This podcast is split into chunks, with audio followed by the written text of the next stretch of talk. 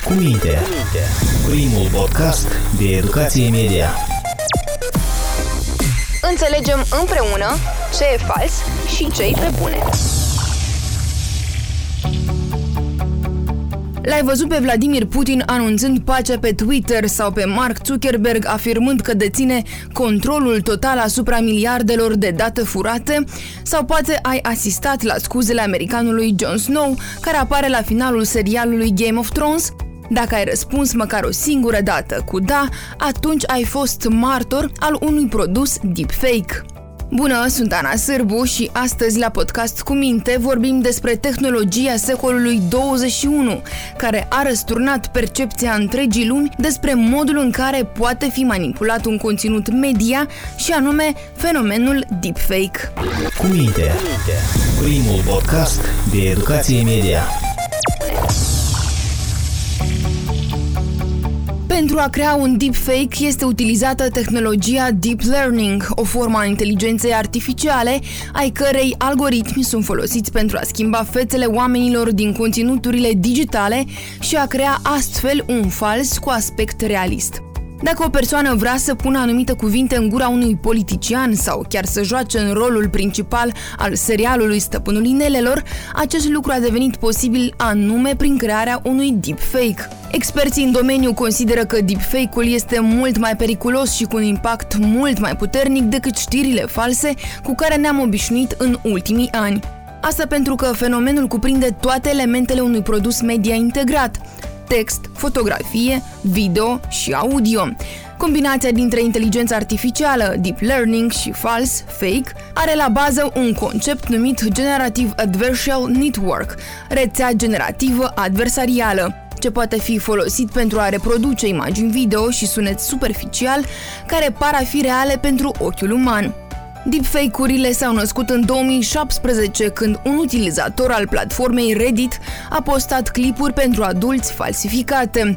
În acele secvențe, fețele unor celebrități precum Gal Gadot, Taylor Swift, Scarlett Johansson și alții au fost înlocuite cu cele ale unor actori din filme pentru adulți. În prezent, cercetătoarea în digital media, Viorica Budu, susține că videoclipurile false generate de inteligență artificială devin din ce în ce mai frecvente și mai convingătoare. Atât în mass media cât și în mediul academic la nivel internațional s-a ridicat îngrijorare că odată cu era deepfake-urilor ne îndreptăm către o info apocalipsă în care nu putem distinge ceea ce este real de ceea ce nu este.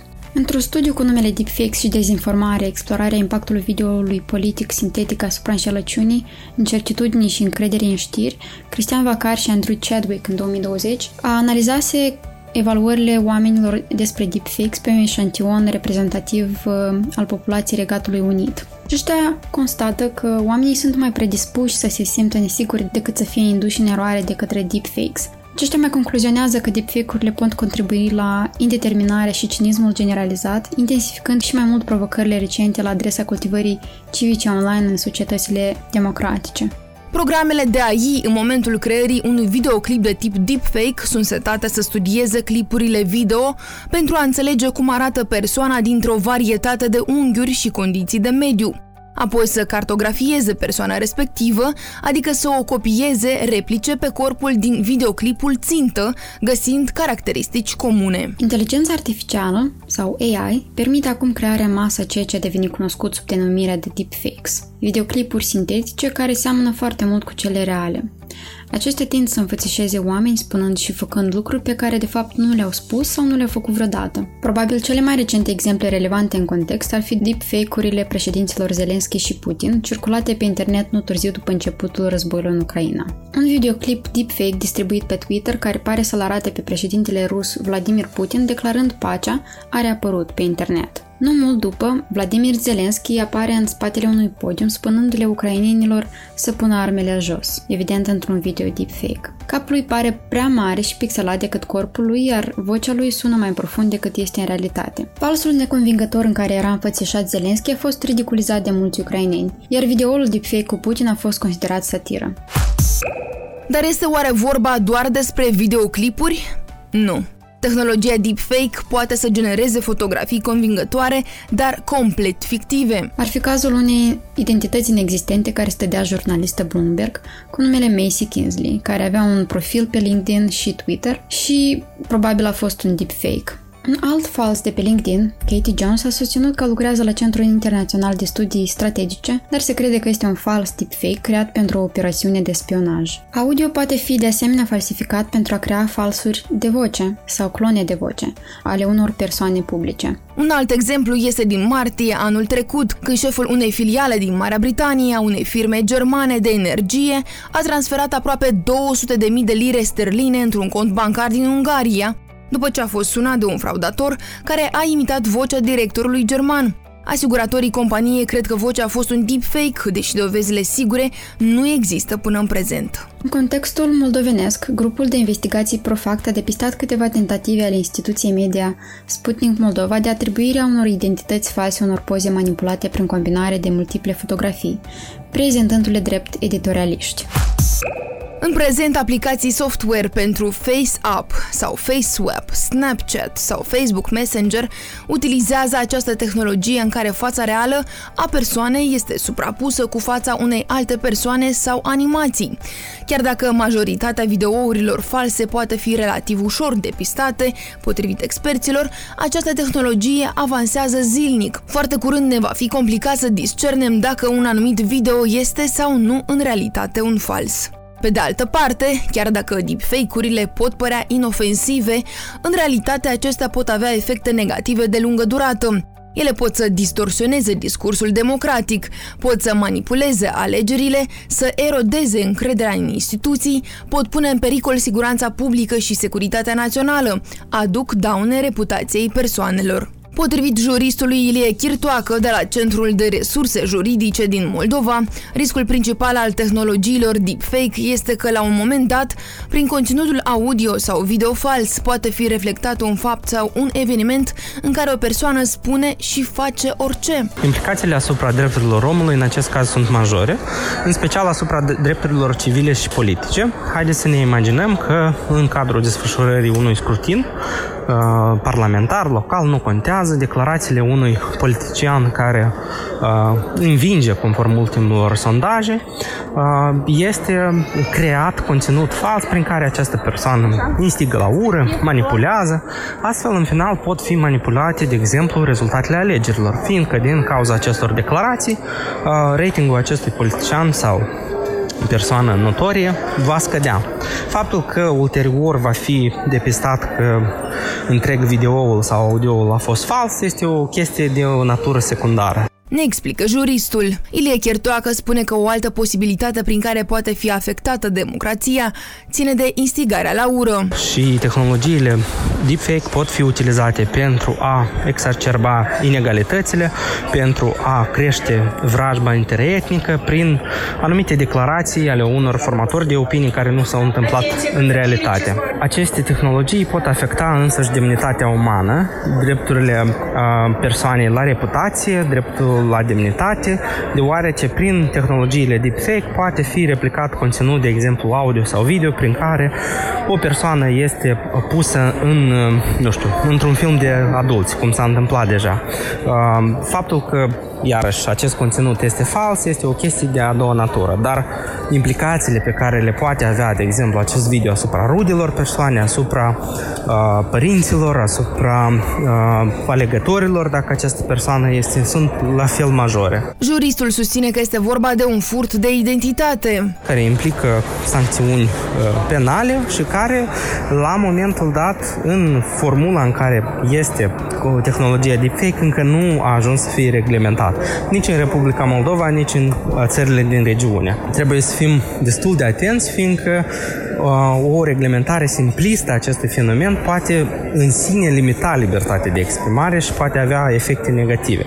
De exemplu, îl putem observa de, deja acest fenomen în Rusia, în care pentru orice tip de conținut care este considerat de autorități fals, uh, o persoană poate primi o sancțiune și până la 15 ani închisoare. Cum sunt create deepfake-urile? Cercetătorii, dar mai ales studiourile care creează efecte speciale, au depășit de mult limitele a ceea ce este posibil cu manipularea video și a imaginilor. Este foarte greu să faci un deepfake bun pe un computer standard. De cele mai multe ori, acestea sunt create pe desktopuri de ultima generație cu plăci grafice puternice sau mai bine cu putere de calcul în cloud. Acest lucru reduce timpul de procesare de la zile la săptămâni, chiar la ore. Dar este nevoie și de expertiză, nu în ultimul uh, rând pentru a retușa videoclipurile finalizate, pentru a reduce acea numită pălpâire și alte defecte vizuale. Acestea fiind spuse, o mulțime de instrumente sunt acum disponibile pentru a ajuta oamenii să facă deepfake-uri. Mai multe companii le dezvoltă pentru consumatorul de rând cu sistem de operare în cloud. Un exemplu aici ar fi aplicația gratuită pe telefonul mobil uh, numită ZAO, care le permite utilizatorilor să-și adauge fețele la o listă de personaje de televiziune și filme pe care sistemul s-a antrenat. Un alt exemplu este platforma deepfakesweb.com care permite utilizatorilor să-și producă propriile video după principiile deepfake. Această companie își numește produsul tehnologie deepfake responsabilă, menționând că fiecare deepfake generat pe instrumentul lor are un filigran clar vizibil care indică faptul că videoclipul este un deepfake.